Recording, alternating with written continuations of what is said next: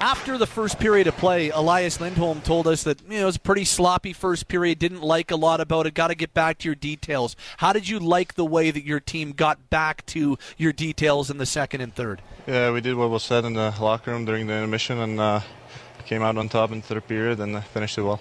Tell us about uh, tell us about the goal that you scored in uh, in the third period to make it five one. Well, uh, I just kind of saw an opportunity to drive it down deep and to be honest, I was uh, trying to put it off the path for Looch, but uh, I was fortunate it went in.